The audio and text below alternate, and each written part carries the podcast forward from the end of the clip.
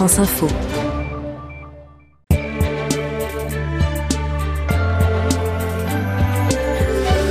Et avec cette chaleur, on peut se rafraîchir dans les salles obscures. Pourquoi pas aller voir Tony Erdmann, un film qui a fait chavirer le dernier festival de Cannes et qui sort euh, demain au cinéma. Pour vous, Thierry Fioril, il pourrait même devenir culte.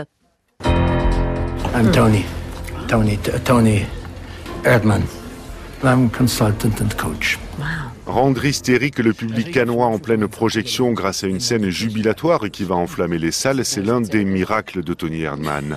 Marina 2 aurait pu tomber dans le pathos, le mélo facile, mais elle évite ses écueils avec un scénario en béton et des acteurs en état de grâce, Peter Simonischek et Sandra Hüller. Ils sont Winfried, le père, retraité, roi de la blague à deux balles, adepte du coup Saint-Peter, et sa fille Inès, businesswoman coincée. Pour renouer avec elle, Winfried se crée un personnage de Tony Erdmann, faux dentier, perruque de travers, il va envahir la vie d'Inès à Bucarest en Roumanie où elle travaille pour une multinationale. Papa, ich rede mit dir. Wenn es um Ihren Vater geht, da bin ich nicht der Richtige. L'humour irrésistible de Tony Erdmann n'est pas le seul ressort de ce film. Marina 2 parle aussi du fossé entre la génération post-68 art de du père et celle de la fille obsédée par la réussite sociale.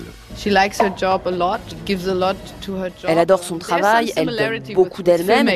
Il y a des similitudes avec le métier que je fais. Vous devez vous dépasser en permanence, souvent au détriment de votre personne. J'ai fait beaucoup de recherches sur la partie business du film, domaine que je ne connaissais pas, et c'était un parcours passionnant. I'm Ambassador Erdmann. And this is my secretary. Faire rire les gens, je ne sais pas comment on fait et je ne me dis pas c'est là qu'il faut rire. Mais j'espère que le rire vient d'une forte identification avec les personnages.